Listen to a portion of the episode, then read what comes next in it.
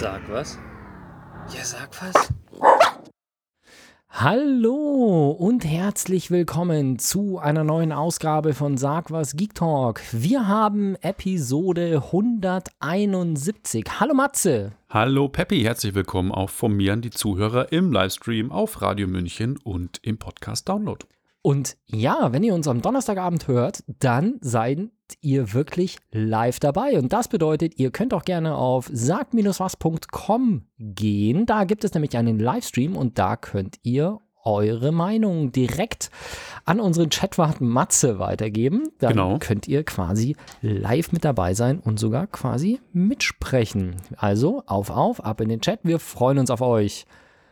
Und obwohl diese Sendung sehr Apple-lastig wird mit guten und schlechten Dingen über Apple, beginnen wir einmal mit dem Thema Filme. Du hast dir viel reingezogen und da sind wir gespannt drauf. Richtig, die Oscars waren ja vor kurzem. Wir hatten auch über die Oscars gesprochen und jetzt ist natürlich im Nachgang einiges an den ganzen Filmen veröffentlicht worden, sei es auf im Kino erstmal oder im, auf Blu-ray oder im VOD, wie wir es ja gerne angucken. Und ich habe mir ein paar angeguckt, um eben zu wissen, über was gesprochen wird. Zum einen war das A Star is Born, ein Musikfilm, wo mir meine Frau auch schon lange davon erzählt hat, sie möchte ihn unbedingt sehen, weil äh, sie den Soundtrack schon gehört hat. Wir haben im Urlaub den Soundtrack gehört von ähm, Lady Gaga? Lady Gaga und einem anderen Hauptdarsteller, der auch gleichzeitig Regisseur war, Bradley Cooper. Und es geht um die Geschichte eines Country-Singers, der Jackson Maine, so heißt er im Film. Das ist gespielt von Bradley Cooper. Und der äh, findet auf einer Sauftour abends in einer Bar eine junge Sängerin, die in einem Drag Queen Tra Transvestitenladen ähm, einen Auftritt von Bradley, äh, von, Entschuldigung, von Bradley Cooper, genau, von Lady Gaga sieht und ist total geflasht von ihrer Stimme, verliebt sich dann auch in sie und dann beginnt die Liebesgeschichte quasi, weil er ist ja der bekannte Jackson Maine und sie ist quasi die kleine Sängerin und der Star wird quasi geboren. Sie wird dann immer bekannter durch ihn eben auch. Er holt ihn auf die Bühne auf Auftritten und das Ganze ist sehr emotional erzählt. Der Film hat eine, ist ein Remake von einem Film, der 1937 schon im Kino war. Ähm, der Film hätte eigentlich ursprünglich 2011 schon in Produktion, äh, Produktion gehen sollen. Und zwar von Clint Eastwood in der Hauptrolle Beyoncé. Ist dann in die sogenannte Development Hell, also die Entwicklungshülle, gegangen durch verschiedenste Produzenten, verschiedene Regisseure. Es war Christian Bale als Star, es war Leonardo DiCaprio geplant, Will Smith und Tom Cruise. Und tatsächlich im März 2016 hat Bradley Cooper dann gesagt, okay, ich bin Darsteller, Hauptdarsteller und gleichzeitig auch der Regisseur. Und Lady Gaga ist dann quasi in den Cast im August 2016 mit dazugekommen und hat dafür auch den Oscar als beste ähm, weibliche Hauptdarstellerin gewonnen. Und das zu Recht. Na, stopp, als beste weibliche Hauptdarstellerin nicht, oder? Doch, ich dachte schon. Ich dachte, die haben bloß den Film-Soundtrack gewonnen. Echt? Mach mal. Ja, das hatten wir nämlich letzte Woche. Hatten wir? Ja, Oscar 2018, die hört's live getippt. Beste. Ist es dann wirklich nur der Soundtrack? Ach, dann habe ich mich wahrscheinlich getäuscht, weil ich habe ein Bild von ihr gesehen, wo sie den Oscar in der Hand hält und wahrscheinlich war das dann einfach der Soundtrack-Oscar. Hast du es oder? äh, warte mal, bester Film. Äh, Moment, wir Star, das live. Star Wars oder Star Wars? Hä? Hm. Gut, ähm, Schattenredaktion, bitte in dem Chat. Äh, sagt uns Bescheid, das wird jetzt nämlich sonst peinlich. Äh, aber ich glaube nicht, dass sie. Ach ja, so ist es mit einer Live-Sendung. Red du mal weiter über den Film, ich guck das so lange, okay? Ja, genau. Auf jeden Fall ähm, ist der Film relativ cool. Also ich habe erst befürchtet, das ist irgendwie so ein, so ein, so ein romantisches, keine Ahnung, äh, ja, eine Romantik-Musikgeschichte mit Musik, die mir nicht gefällt, aber ich war dann doch positiv überrascht. Es ist ein dramatischer Film, auch wenn es eine fiktive Geschichte ist, fiebert man sehr mit. Es ist ziemlich spannend und äh, es ist natürlich auch, wie es sich für Hollywood gehört, es kommt zum großen Clinch und Zusammenbruch dann irgendwann auch. Das muss ja so sein. Ich will nicht zu viel spoilern, auf jeden Fall ein cooler Film, gut gemacht, gut geschnitten, brillanter Bradley Cooper, der selber auch singt. Er ist ja kein Sänger, er ist eigentlich Schauspieler und Lady Gaga ist Sängerin, aber beide zusammen funktionieren super im, im Duett. Und ähm, würde ich auf jeden Fall empfehlen. Ich habe von vielen Leuten auch schon gehört, oh nee, den gucke ich mir nicht an, der ist mir zu, ja, zu cheesy irgendwie. Ähm, aber nein, guter Film, definitiv sehenswert. Der nächste Film ist ein Ich Film. bin immer noch. Äh, ja, du dabei, recherchierst äh, einfach weiter. Nee, weil die Wikipedia geht nicht. ja, ich weiß, Wikipedia Deutschland ist wegen den Upload-Filtern heute down. Äh, Von dem her wirst du es nicht über Google irgendwie finden. Hm. Ist egal, ich mache jetzt weiter. Ähm, Ja, mach du mal weiter. Der nächste Film, der den Oscar für Best Visual Effects und zwar auch zu Recht gewonnen hat, ist First Man, beziehungsweise im Deutschen heißt er Aufbruch zum Mond. Es geht um die Geschichte von Neil Armstrong, dem ersten Menschen, der den Mond betreten hat. Das Ganze war 1969. Dieses Jahr ist 50 Jahre das Jubiläum der Mondlandung mit der Apollo 11 damals. Und der First Man erzählt nicht wie damals bei dem Film Apollo 13 mit Tom Cruise die Geschichte, wo es halt wirklich rein um die Apollo-Mission ging, sondern er erzählt eigentlich mehr über den Charakter von Neil Armstrong. Das heißt, es wird erzählt, dass er, was ich auch nicht wusste, dass er eine Tochter verloren hat, ähm, tatsächlich sehr früh. Als Kind ist gleich mit vier oder fünf gestorben. Ähm, dann auch wie er als Air Force-Pilot auf einer Basis stationiert ist und dann umzieht eben dorthin, wo er dann trainiert wird, um die Apollo-Mission durchzuführen, wie dann auch das Training ist. Aber es wird auch so erzählt, den, den Zwist beziehungsweise das Problem, ähm, ja, wie es quasi mit seiner Frau dann auch war, das Verhältnis, dass sie natürlich Angst hat, äh, weil er natürlich in der Apollo-Mission dabei ist und so. Spannend. Ich gehe nochmal ganz kurz, sorry für den Exkurs zurück. Ähm, wir haben von unserem äh, Gast im Chat ähm, den Oscar für besten Filmsong Shallow hat Lady Gaga gewonnen. Deswegen war ich irritiert. Sie hat den Oscar entgegengenommen und hat nicht das beste Hauptdarsteller gewonnen. Vielen Dank in den Chat von unserem Zuhörer. Ich gehe nochmal zurück zu First Man. Auf jeden Fall ist es so, dass der Film um die Mondlandung auch im alten Style gedreht ist. Deswegen hat er wahrscheinlich auch einen Oscar für Best Visual Effects bekommen, weil man nimmt dem Film tatsächlich ab, obwohl er ganz aktuell ist und mit aktuellen Kameras gedreht ist. Vom Look her sieht er aus wie die Filmaufnahme, die man aus 1969 kennt, mit viel Filmkorn, also grieselig und äh, auch die Rakete, wie sie startet. Es sieht aus wie die Originalaufnahmen und es ist so perfekt nachgedreht oder nachproduziert, dass man wirklich glaubt, man sieht jetzt ein zeitgenössisches Dokument. Super besetzt. Der Hauptdarsteller Neil Armstrong wird auch gespielt von einem sehr guten Schauspieler, und zwar Ryan Gosling als Neil Armstrong. Die anderen Rollen sind jetzt nicht so ganz bekannt ähm, für Hollywood-Fans auf jeden Fall. Auf jeden ist ein guter Film. Produziert wurde er von Steven Spielberg. Auch dürfte diversen Leuten bekannt sein. Ja, doch, durchaus. Ja, genau. Äh, ursprünglich hatte 2003 auch Clint Eastwood an dem Projekt mitgearbeitet. Der war ursprünglich geplant als Regisseur, hat es dann aber eben dann doch nicht mehr gemacht. Und ja, für Best Visual Effects habe ich schon erwähnt, hat er den Oscar bekommen. Sehr spannender Film auch ein bisschen bedrückend stellenweise und er bringt die, die Atmosphäre gut rüber, finde ich, wie die Astronauten sich damals gefühlt haben, in der, in der Mondkapsel zu sitzen, weil oft sieht man ja dann so super stylische Panoramaaufnahmen und die Erde im Hintergrund und den Mond und so, aber die Kamera bleibt Wo oft alles so groß ausschaut. Genau. So geräumig, ja. die Kamera bleibt oft wirklich bei den beiden Piloten in der Kapsel und man sieht nur ihre Gesichter und du siehst nicht nach draußen und dann hörst du nur Gerüttel und Geschepper und er hat eine wahnsinnig tolle Ta Tonabmischung auch. Also man hört Klappern von hinten und wenn man eine gut mit, mit Anlage hört und von dem her kommt die Atmosphäre gut rüber, weil die haben auch wirklich nichts gesehen. Die hatten zwar kleine Gucklöcher in dieser Apollo-Kapsel und das war's dann. Und so fühlst du dich auch. Du denkst dir, Scheiße, wie krass muss es sein? Du hast nur ein paar Anzeigegeräte, ein paar Messgeräte, die dir sagen, wie rotiert die Kapsel gerade, was ist da los? Das ist nicht so wie, wie man es heute im Flugzeug, Flugzeug ist, Cockpit, ja. riesige ähm, Kapseln hat und beziehungsweise riesige Fenster hat, man weiß, wo es ist. Du kannst da nicht mit Orientierung fliegen und die müssen sich da so gefühlt haben. Das bringt der Film verdammt gut rüber.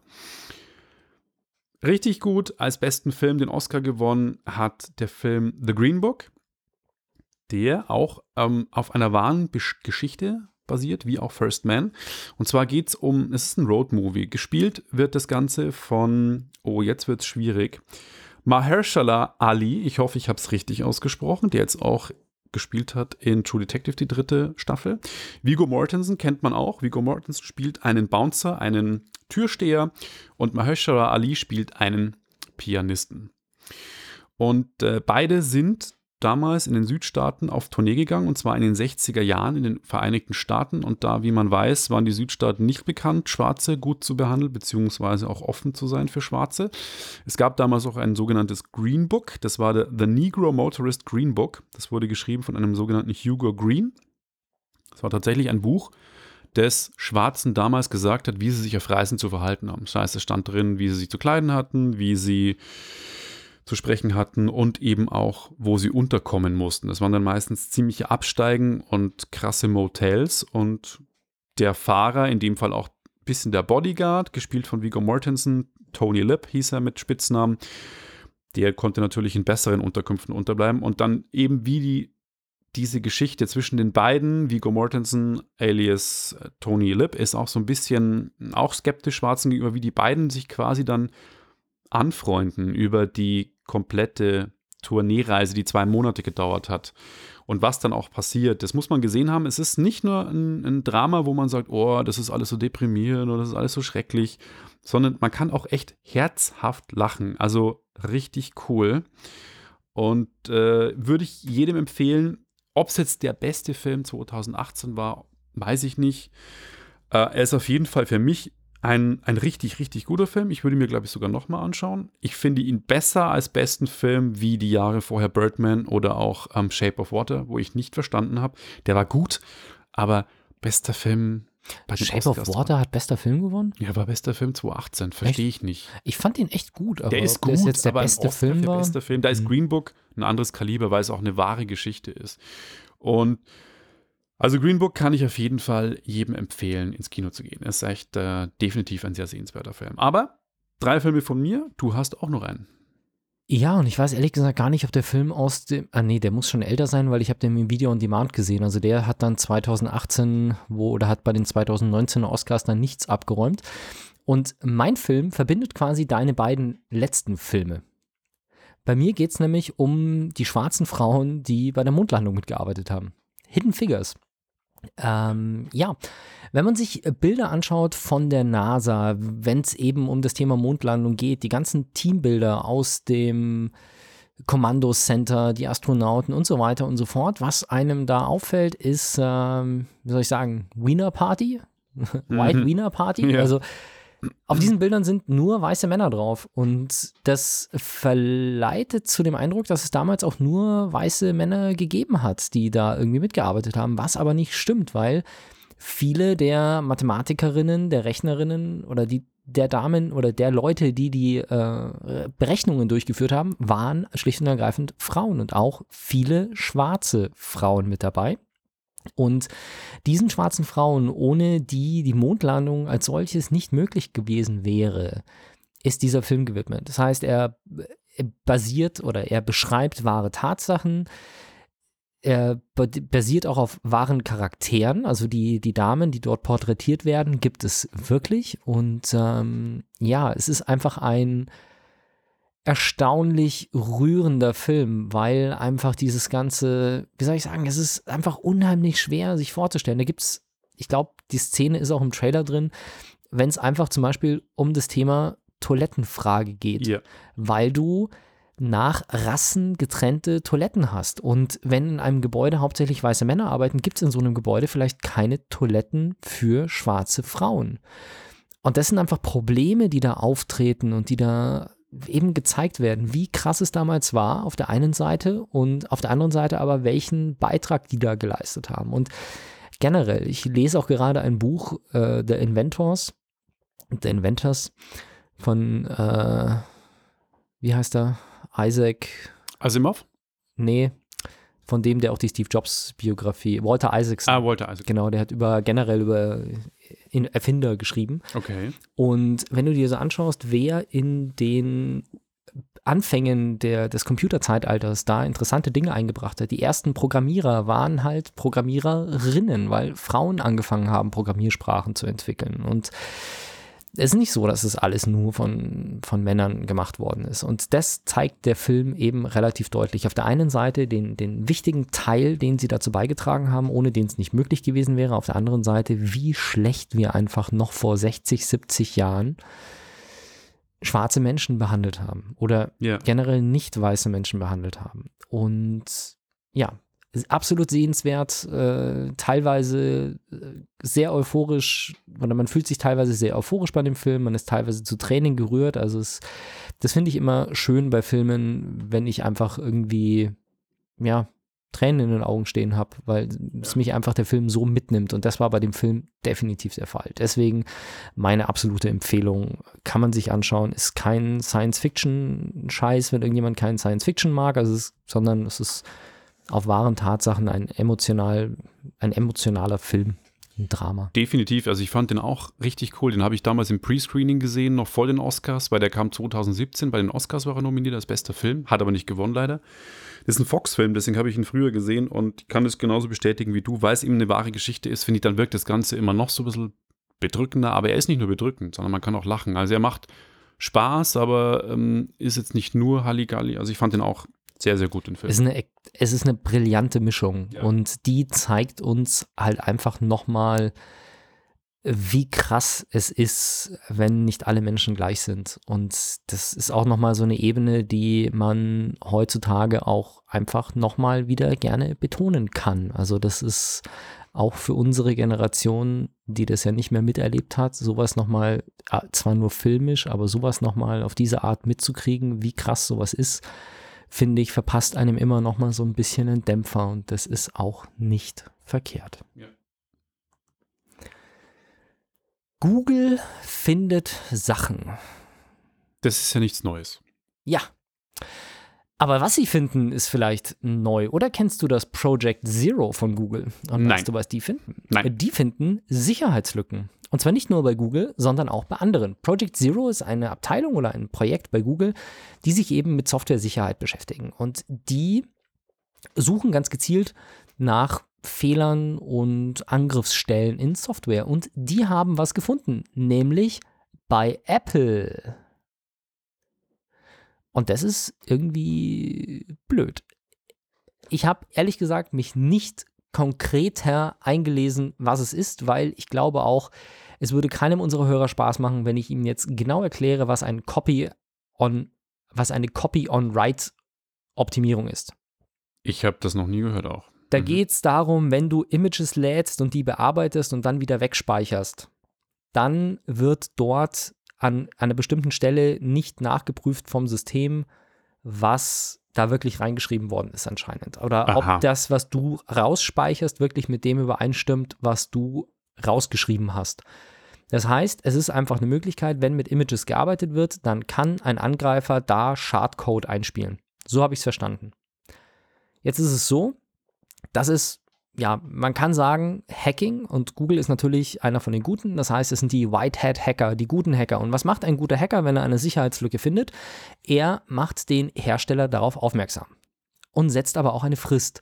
Und das ist das, worauf es mir eigentlich ankommt an der Stelle. Also Google checkt verschiedene Software, ohne dass die Hersteller wissen, dass das getan wird. Mhm. Dann finden sie eine Lösung und anstatt das auszuschlachten, gehen sie hin und sagen, hey, in dem Fall Apple, pass auf, du hast hier einen, einen Sicherheitsfehler, beheb den bitte. Du hast jetzt, und einfach nur mit beheb den bitte ist es nicht getan. Das würde nicht funktionieren, weil der Anreiz fehlt. Apple hat dann, wie jeder andere, 90 Tage Zeit bekommen, sich dieses Problems anzunehmen. Und nachdem die 90 Tage verstrichen äh, sind, ohne dass der Fehler behoben wurde, hat Google ihn danach öffentlich gemacht. Also das ist so der Punkt, wie du das normalerweise machst. Du findest einen Fehler, du gehst zu dem betreffenden Institut hin und sagst, hey, pass mal auf, hier ist eine Sicherheitslücke, behebt sie bitte, ihr habt 90 Tage Zeit, dann machen wir sie öffentlich. Und ein Black Hat Hacker, ein Böser, würde einfach sagen, hey, ich habe hier was gefunden, ich verkaufe diese Lücke jetzt an irgendwen oder ich nutze sie aus. Das macht Google natürlich nicht. Ja, und Apple hat anscheinend nichts getan dagegen. Und jetzt wurde die Lücke veröffentlicht und jetzt können wir darauf warten, dass es demnächst ein Sicherheitsupdate gibt, Verstehe. Äh, in dem das behoben wird.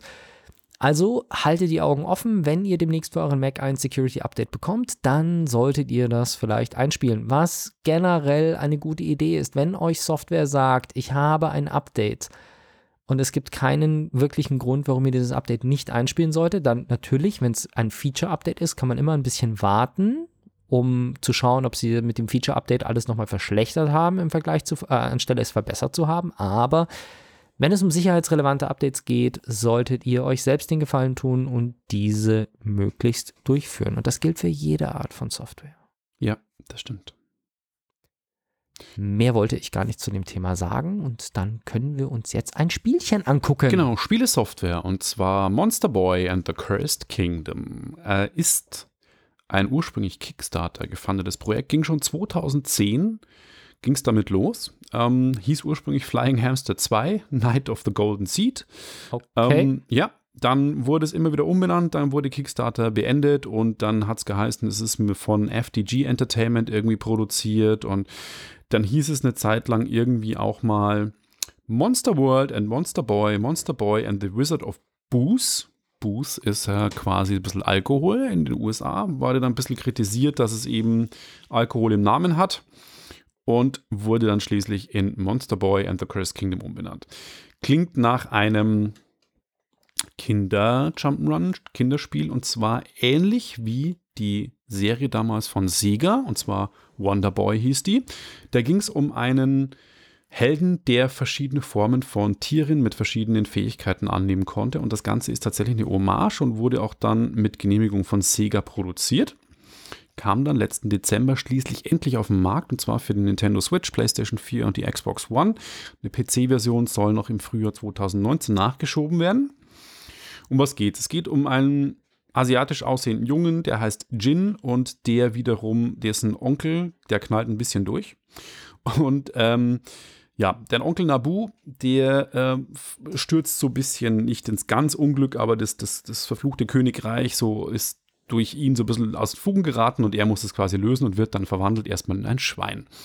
Ähm, nachdem er dann ein Schwein ist, dann kriegt er irgendwann seine zweite Form. Es gibt dann unter anderem, er kann sich in eine Schlange verwandeln, er kann sich in einen Löwen verwandeln, er kann sich in einen Frosch verwandeln. Und je nachdem, welches Tier er hat, hat er verschiedene Fähigkeiten. Da kommst du an verschiedenen Stellen weiter.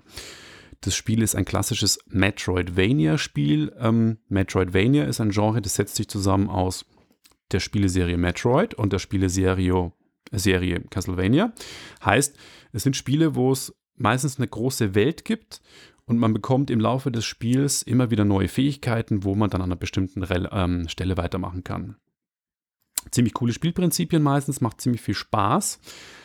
Auch Monster Boy in the Curse Kingdom macht richtig viel Spaß. Es hat einen ziemlich gute Laune-Soundtrack, der unter anderem vom legendären Yuzo Koshiro produziert ist. Jetzt sagt jeder, oh Gott, was ist das wieder für ein Nerdname?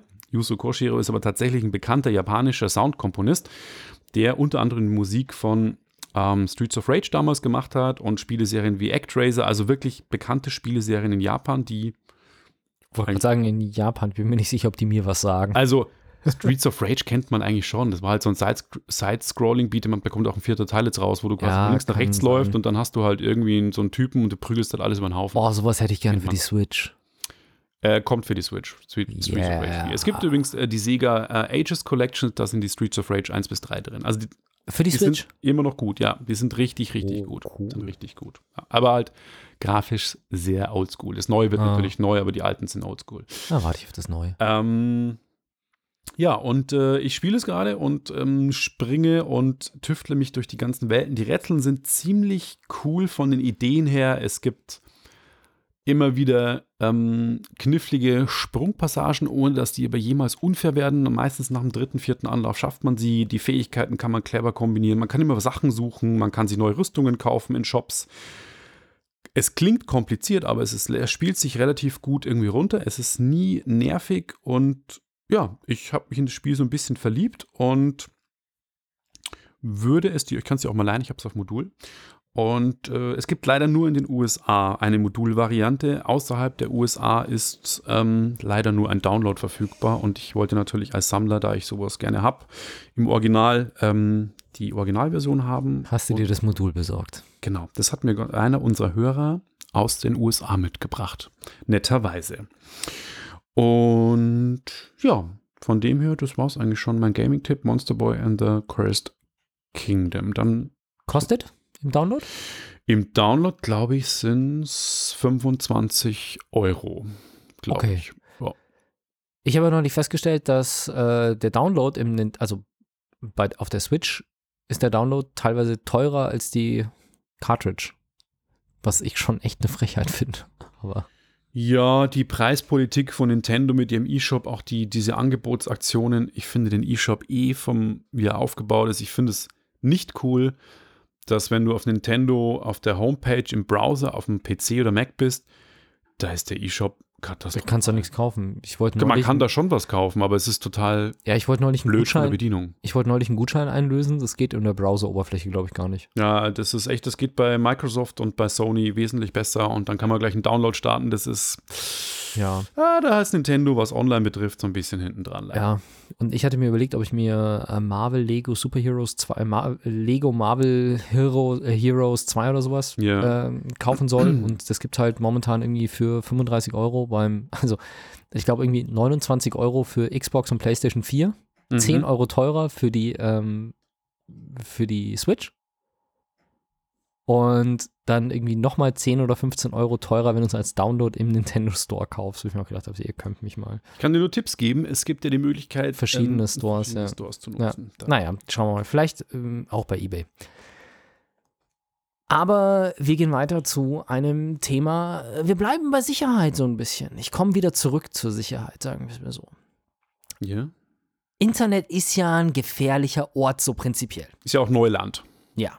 Und scheiße gefährlich. Also egal wo du bist, du bist ja quasi immer sofort quasi entweder mit einem Fuß im Gefängnis oder so gut wie tot. Oder das Opfer von fiesen Hackern, die dich ausrauben. Genau, das meinte ich mit so gut wie tot. Äh, das fasse ich darunter zusammen. Okay.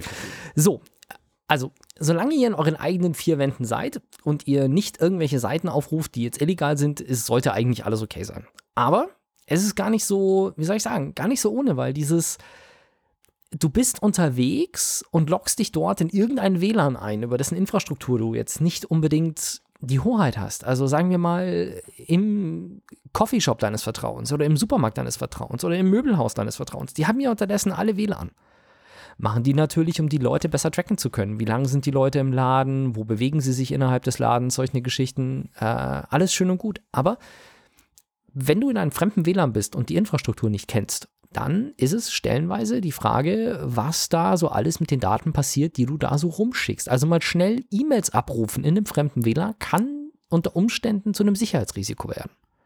Vor allem, wenn man dann irgendwelche Meldungen, die der Browser aufpoppen lässt, irgendwie mal schnell wegklickt.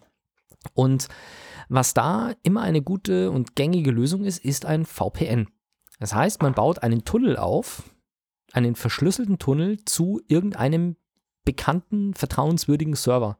Und dann schickt man alle Daten verschlüsselt durch, egal welches Netz man ist, zu seinem eigenen vertrauenswürdigen Server und von dort aus geht das Ganze dann weiter. Das heißt, die anderen Geräte, die mit dir in dem Netz sind, können nicht auf deine Daten zugreifen, weil die nur verschlüsselter Datenmüll sind für alle anderen, die im Netz sind. Und das macht schon mal das Surfen in fremden Netzwerken sicherer.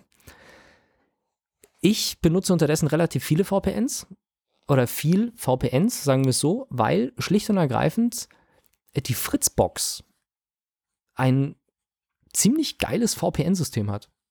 Also ich kann auf meinem iPad eine App ein einrichten von der Fritzbox. Ich kann auf meinem Handy, Android-Handy eine Fritzbox-App einrichten. Und ich habe meine Fritzbox einfach auf meinem Rechner. Und ich kann einfach, egal in welchem Netzwerk ich bin, ich drücke auf VPN verbinden und ich werde verbunden in mein Heimnetzwerk. Ich mache das im Regelfall, wenn ich unterwegs bin, aus dem Grund, weil ich dann auch hier auf meinen Drucker zugreifen kann und Dinge ausdrucken kann im Büro oder zu Hause, weil ich auf meinen Medienserver hier zugreifen kann und das halt sicherer ist, als wenn ich das über eine normale Außenverbindung mache. Deswegen mache ich das sowieso relativ viel. Aber jetzt ist natürlich auch noch ein anderer Punkt. Ihr möchtet Seiten aufrufen, von denen ihr, oder halten wir das mal fest, wer unterwegs ist und zu Hause eine Fritzbox hat, nehmt euch mal die Zeit und richtet so ein VPN ein. Ist cool. Jetzt ist es aber so, dass manchmal möchte man eine Seite aufrufen, wo man nicht unbedingt möchte, dass die eigene IP-Adresse im Log von dieser Seite auftaucht, weil man sich denkt, okay, vielleicht guckt sich das mal jemand genauer an und dann haben die meine, meine IP-Adresse und wissen, dass ich da drauf war, was auch immer. Wir haben schon mal drüber gesprochen, dass der Browser Opera ein VPN bietet. Und das war wohl eine Zeit lang deaktiviert und ich habe mir das jetzt nochmal angeschaut und äh, zumindest auf der Android-Version habe ich das getestet. Da funktioniert es und ich bin aber selber drüber gestolpert, Es gibt nämlich, du kannst auf dem, wenn du Lust hast, auf dem, äh, auf dem iPad ja auch mal schauen.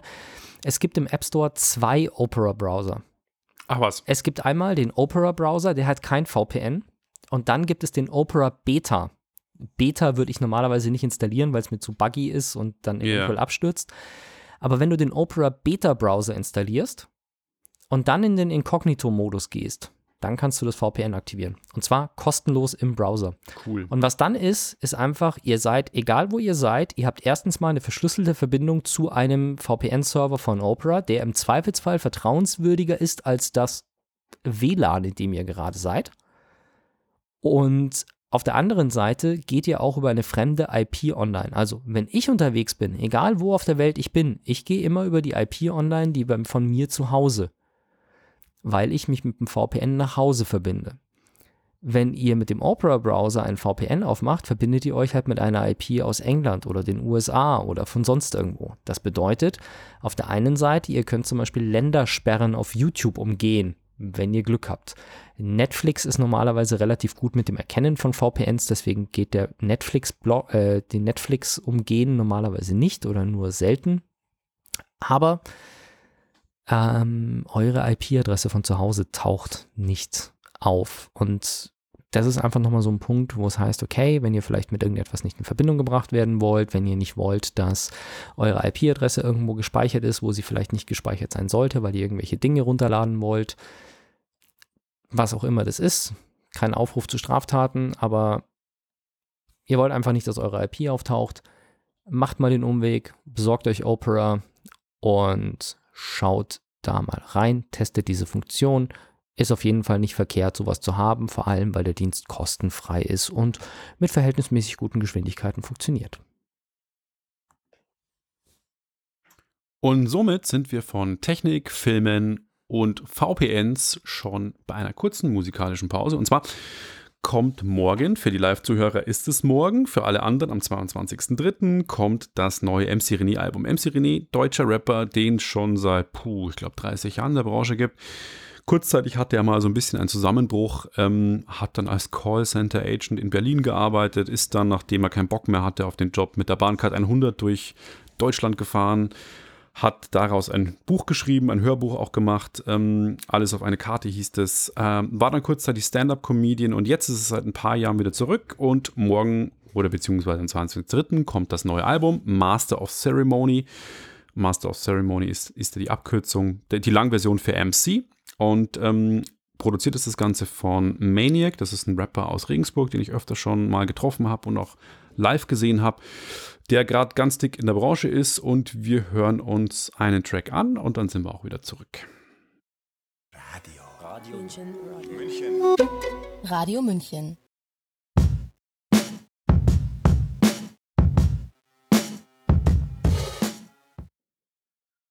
Und da sind wir wieder für euch. Richtig, das war MC René mit That's Hip Hop vom neuen Album, das am 22. März erscheint.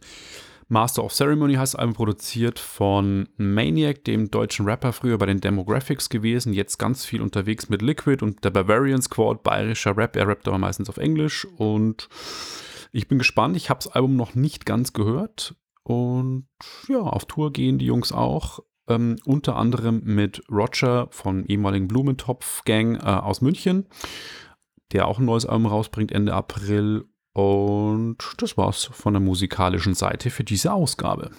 Genau. Und während der Pause hast du mal geguckt und es scheint, als wäre Opera momentan der Browser nicht verfügbar für iOS. Genau. Zumindest nicht mit der VPN-Funktion. Richtig. Und äh, wem das jetzt alles vorgekommen ist, der sich denkt, wow, wie hat denn der Matze in 15 Sekunden das rausgesucht, der hört wahrscheinlich den Podcast, wo wir keine Musik spielen, wegen, aus rechtlichen Gründen. Ich weiß nicht, ob du das vorher gesagt hast. Nö, hat er noch nicht gesagt. Naja, dann wisst ihr es jetzt.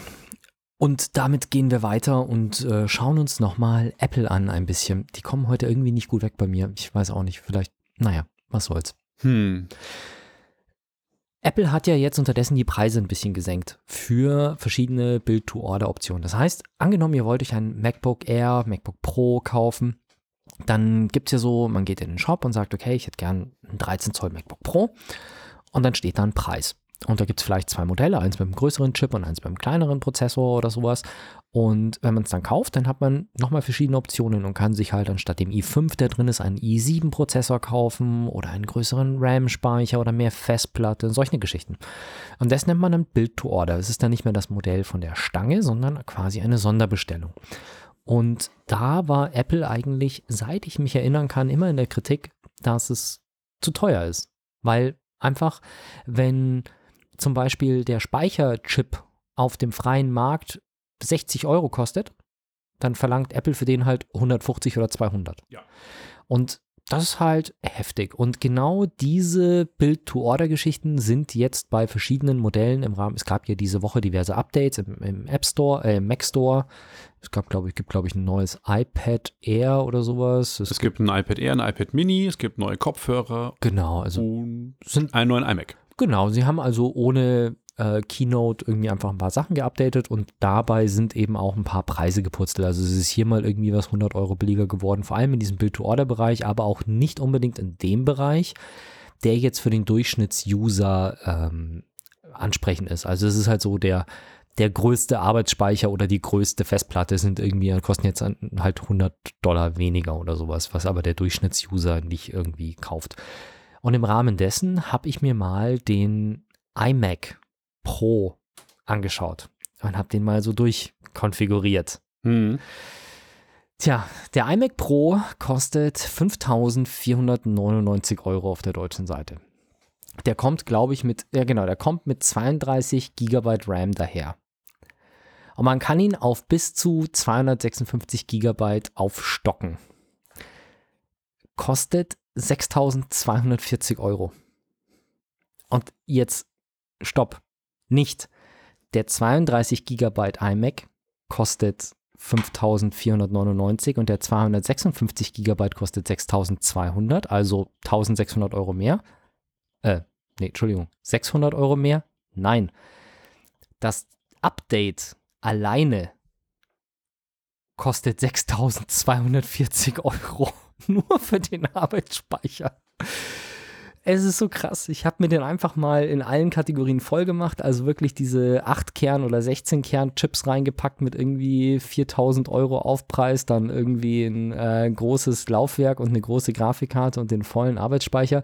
Dann kostet der iMac sage und schreibe 18.339 Euro für einen Computer. Ja. Das ist einfach so krass. Und ich meine jetzt mal ganz im Ernst, es gibt unterschiedliche Anforderungen. Manche Leute kaufen einfach ein MacBook, weil sie sagen, sie wollen was Kleines, Stylisches, Stabiles, was halbwegs performt und ihnen für ihre Alltagsarbeit funktioniert und ähm, einfach ein stabiles Betriebssystem drauf hat. Völlig okay.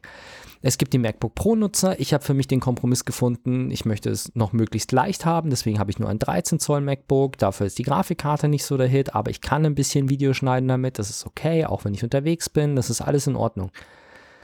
Hey, aber also wirklich für die High-End professionellen Anwender, ganz ehrlich, ich glaube, dass man für 18.000 Euro sich schon echt einen krassen Computer zusammenbauen kann, der vermutlich ein bisschen mehr kann als der Mac.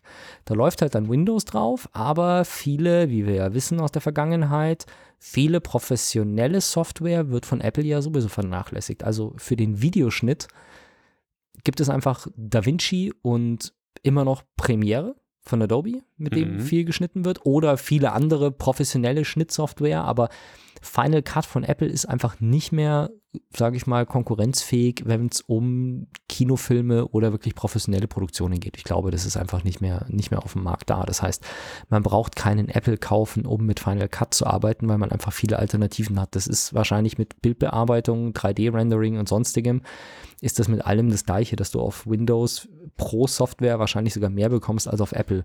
Und für 18.000 Euro baust du dir vermutlich aus einer Windows-Büchse was Besseres zusammen als der iMac. Oder? Ich meine, du hast mehr äh, Erfahrung mit professionellen Ja, ja. Rechnern es oder ist- ist schon so, dass du einfach für 18.000 Euro, das war, ich habe mir damals einen Mac Pro auch zusammengestellt, als es noch die Urne war, die, das, die schwarze Säule, ähm, Die da habe ich mir auch immer mal noch. für 18.000 Euro einen in der höchsten Ausstattung zusammengestellt. Du kriegst halt die gleiche Ausstattung unter Windows, heißt schneller Speicher, schnelle Festplatten, schneller, schnelles Mainboard, äh, schnelle ähm, Grafikkarten, teilweise mit besserem SLI-Verbund, also mehrere Grafikkarten gleichzeitig ansprechen, kriegst du für 10.000 oder 11.000 Euro, also sparst du da echt nochmal ähm, 7.000 Euro.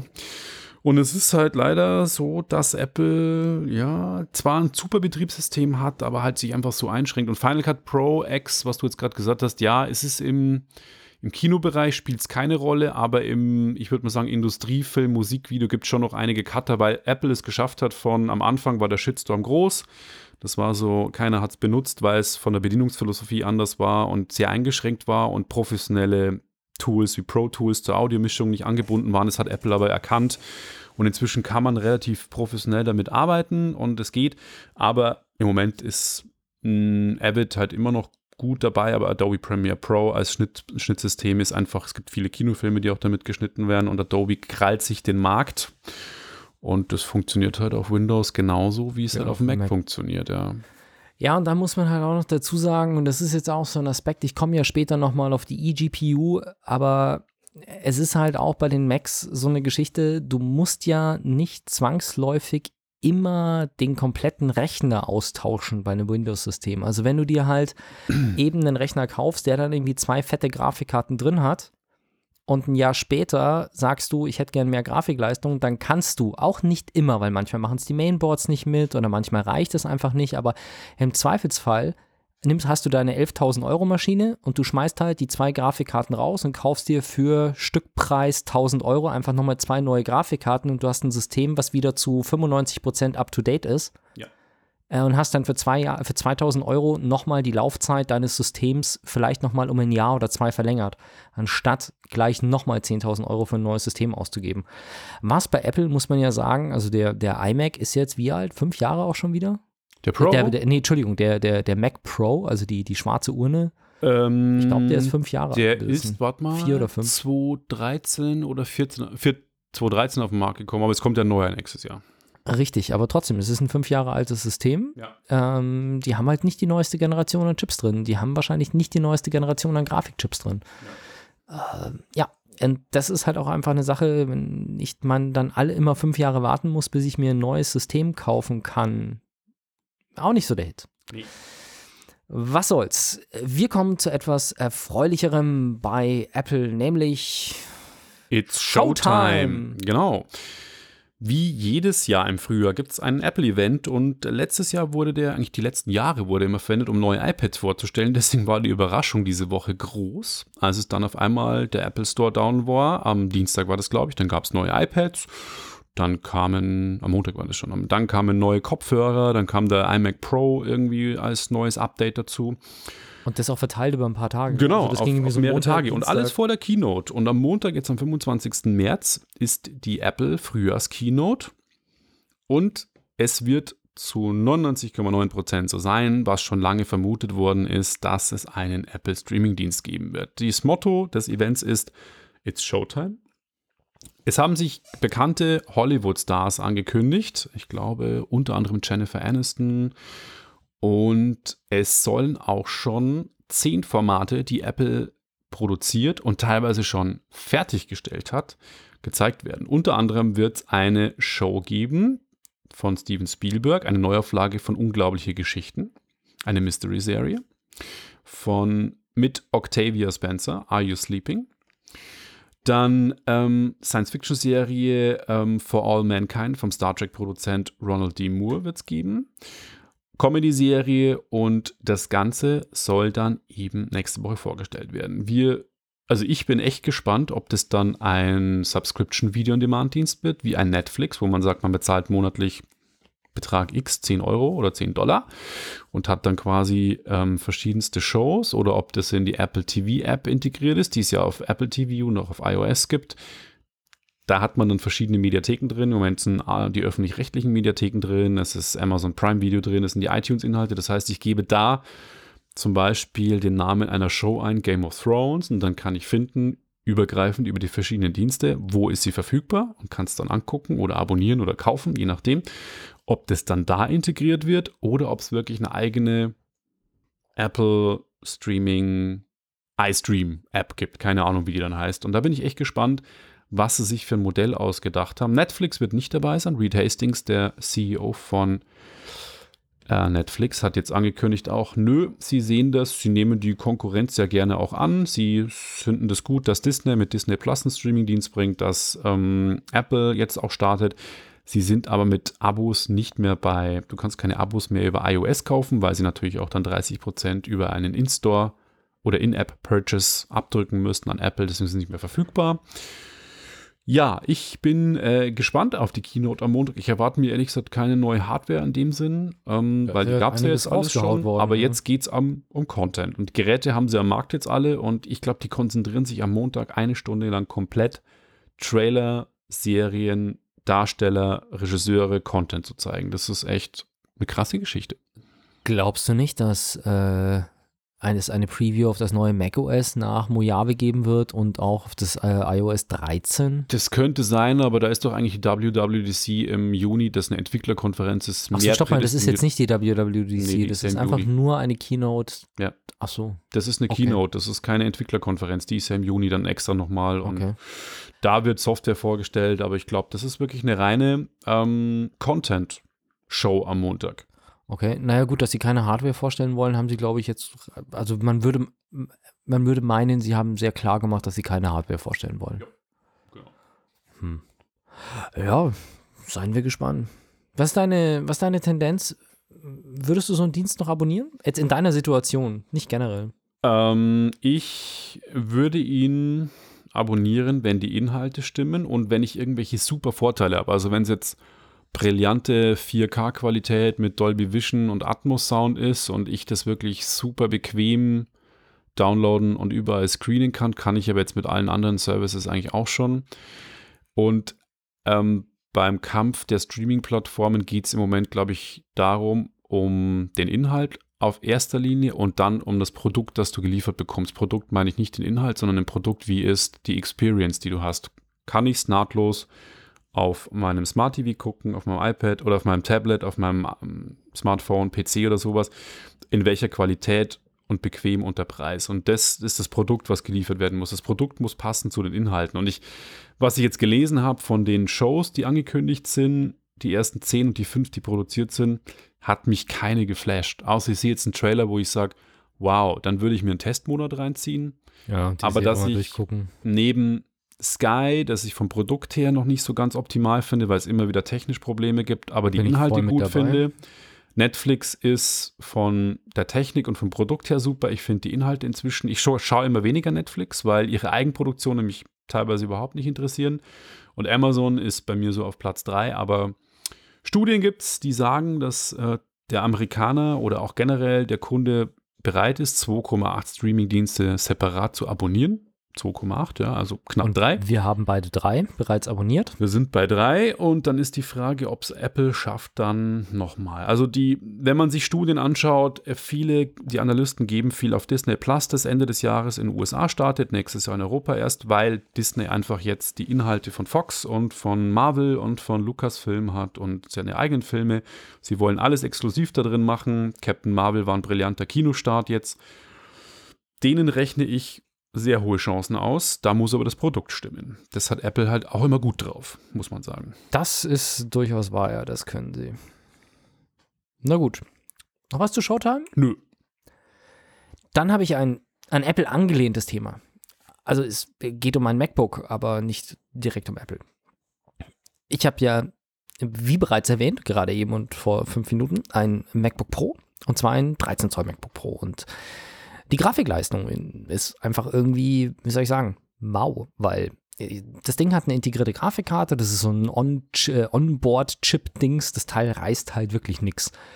Und jetzt langsam kommen wir aber in eine Größenordnung, wo wir echt schnelle Systeme haben. Also wir haben ja auch schon mal über USB-C-Adapter gesprochen, diese Thunderbolt 3 Adapter. Mein, das MacBook hat drei Thunderbolt 3 Anschlüsse da- und die haben 40, wie viel? 40 Gigabits pro Sekunde oder sowas. Die 40 Dinger, Gigabit, ja. die Dinger schieben schon ordentlich Daten durch. Und jetzt unterdessen sind es eben so viele Daten, dass man damit auch wirklich was anfangen kann, außer Dateien zu kopieren.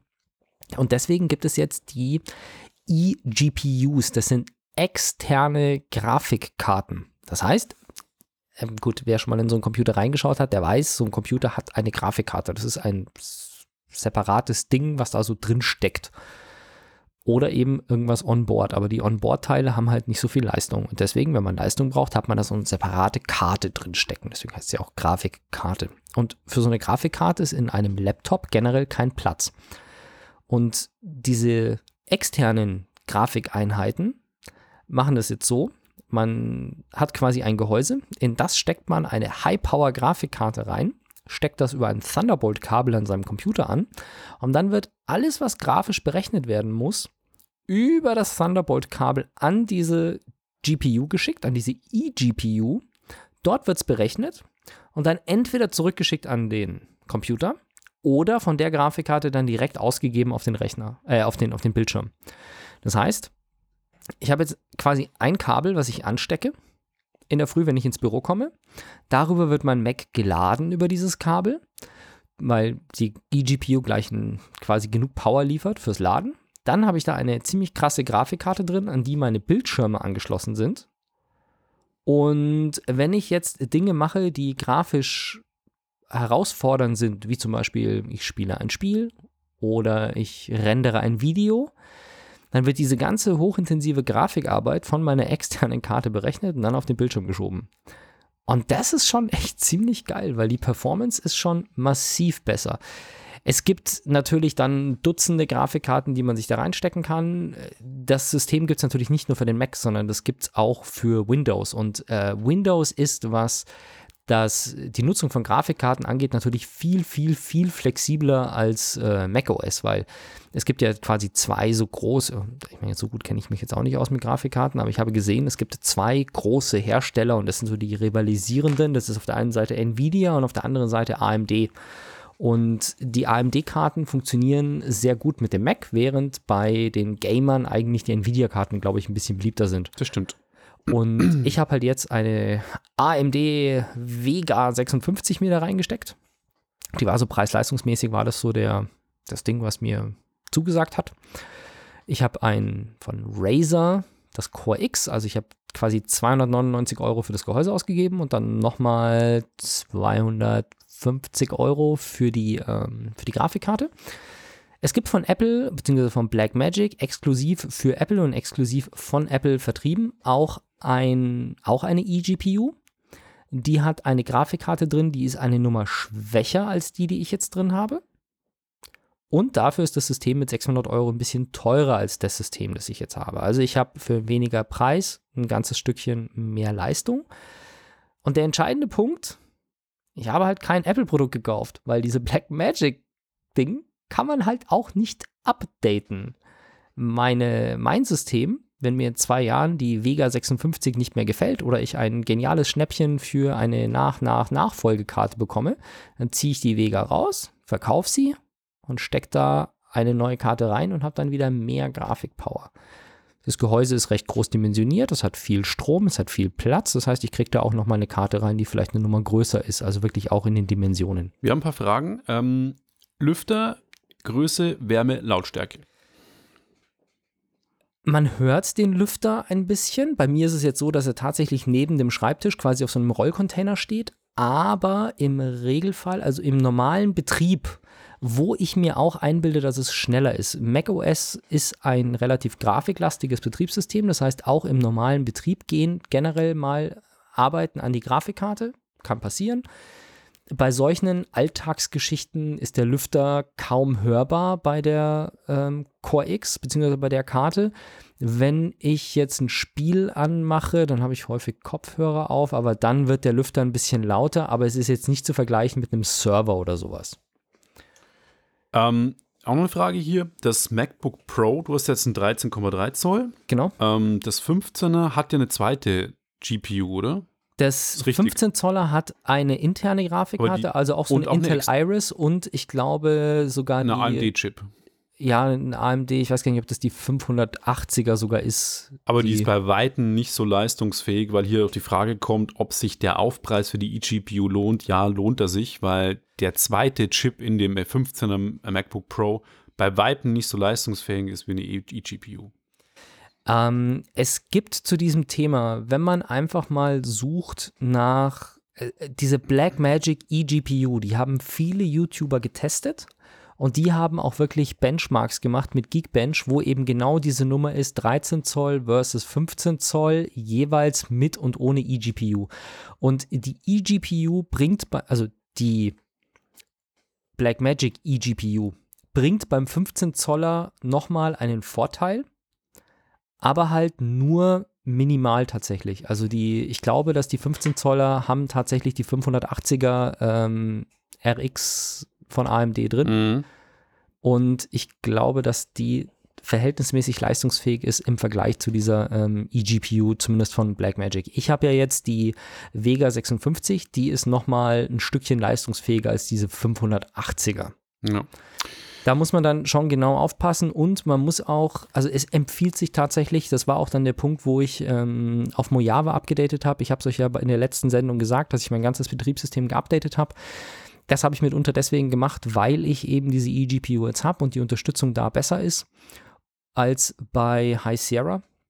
Und es ist tatsächlich so, man kann darauf achten, es gibt einen, wenn man die Informationen von einem Programm anschaut, gibt es dort tatsächlich jetzt einen Punkt, der heißt bevorzugt auf eGPU ausführen.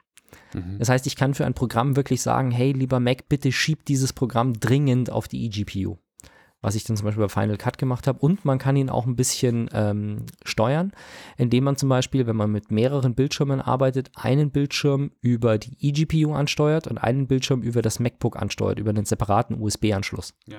Dann läuft nämlich tatsächlich alles, was auf dem Bildschirm ist, der am MacBook hängt, läuft über die MacBook-Grafikkarte und alles, was auf dem externen Bildschirm ist, läuft über die eGPU. Da kann man so ein bisschen ähm, hin und her spielen. Was ich auch ausprobiert habe, natürlich, ist Kryptomining. Und kann man machen, ist aber scheiße. Mhm. Also ich habe es probiert und ähm, die Kryptominer funktionieren. Ich habe sie zum Laufen gebracht mit ein bisschen Gebastel und ich habe nicht alles auf Anhieb verstanden, aber er meint dann tatsächlich Kryptowährungen. Das Problem ist nur, dass dieser Miner kennt nur an oder aus. Und wenn man den anmacht, dann belegt er halt 100% der Grafikleistung. Und dann wird das Ding laut und das System friert halt so gut wie ein. Okay. Also das war halt dann einfach ähm, alles, was dann über die Bildschirme gelaufen ist, war wirklich in Zeitlupentempo, weil diese Grafikkarte zu 100% ausgelastet war mit Mining und dann bleibt halt nicht mehr viel übrig für Desktop-Rendern. Naja, Wir haben noch eine kurze Frage, ähm, ob es keine Cloud-Lösungen für Grafikleistung gibt. Ja, es gibt ja immer wieder Cloud-Lösungen. Wenn du 3D, das kann ich relativ gut beantworten, wenn du 3D berechnest, dann kannst du, das sind ja geometrische Berechnungen, dann gibst du quasi die geometrischen Daten und die werden in der Cloud berechnet. Bei Videoschnitt funktioniert das Ganze anders. Du hast das High-Res-Videomaterial auf deinem Rechner. Wenn du es natürlich in die Cloud kopierst, ist was anderes, weil dann liegt es da vor. Das funktioniert aber wegen den Datenmengen schwierig, weil bei Video hast du, wenn du komprimiert bist, im Ultra-HD-Bereich 200 bis zu 1800 Megabit pro Sekunde Datenrate. Das schafft die schnellste Internetleitung nicht. Ähm, und Videoschnitt funktioniert so, du spielst das Video ab, das Schnittprogramm dekomprimiert das Video, den Codec quasi, wie das Videomaterial vorliegt. Und dann, wenn du einen Effekt anwendest oder einen Schnitt machst, dann wird auf das unkomprimierte Videomaterial, also auf das Einzelbild, der Effekt angewandt und dann wird das Ganze wieder komprimiert in den Codec, in den Container und quasi abgespielt. Das wird alles von der, deswegen braucht man so viel Leistung. Das, die CPU oder die GPU muss das Videosignal erstmal dekomprimieren, dann den Effekt berechnen für jeden einzelnen Frame. Das 25 bis zu 50, 120 Bilder pro Sekunde sein, je nachdem, wie schnell das Videomaterial ist. Und dann muss wieder komprimiert werden. Und das braucht halt wahnsinnig viel GPU und CPU-Power. Und wenn man das quasi abspielt, dann müsste auf dem Rechner liegendes Material, dann müsste erstmal dieses Videomaterial in die Cloud in Echtzeit hochgeladen werden, der Effekt dort berechnet und angewandt werden und dann zurück. Und das würde ein wahnsinniges Problem bei Latenzen. Videoschnitt musst du schnell machen, das muss in Echtzeit gehen, der Cutter muss Play drücken und das ist wie ein Ego-Shooter. Also wenn Videoschnitt nicht wirklich 100% funktioniert, dann kannst du Videoschnitt nicht machen. Da drehst du durch mit Tonbearbeitung, da geht es auf Millisekunden an, also wirklich Millisekunden und bei Video sind es ähm, 50 Sekunden teilweise und von dem her ist das mit der Cloud in der Form nicht möglich. Hat Adobe schon versucht, versuchen sie alle, aber Cloud-Lösung ist bei Videoschnitt extrem schwierig. So. Ich stelle gerade fest, wir sind aus dem Livestream geflogen. Okay. Ja, also nicht aus dem Livestream, wir sind aus, ähm, Wir sind von Radio München rausgekickt worden. Also wir sind nicht mehr auf Sendung bei Radio München. Aber wir sind Aber im Livestream sind ist ja egal. Und äh, auf jeden Fall sind wir, glaube ich, schon zum Ende bei der Sendung, oder? Ja, damit können wir uns von euch verabschieden, danken euch für die Beteiligung im Chat und freuen uns auf das nächste Mal mit Ganz euch. genau. Danke euch. Ciao, ciao. Ciao, ciao. Wenn euch das nun gefallen hat, dann liked uns auf facebook.com slash sagwaspodcast und abonniert uns auf iTunes oder im Podcatcher eures Vertrauens. Alle Infos zur Show, den Themen und alle Folgen gibt es auch auf www.sag-was.com. Fragen, Anregungen und Feedback nehmen wir gerne über Facebook oder als Kommentar auf der Website entgegen. Und wenn ihr gerade Zeit habt, dann bewertet uns doch bei der Podcast-Plattform, auf der ihr uns gefunden habt.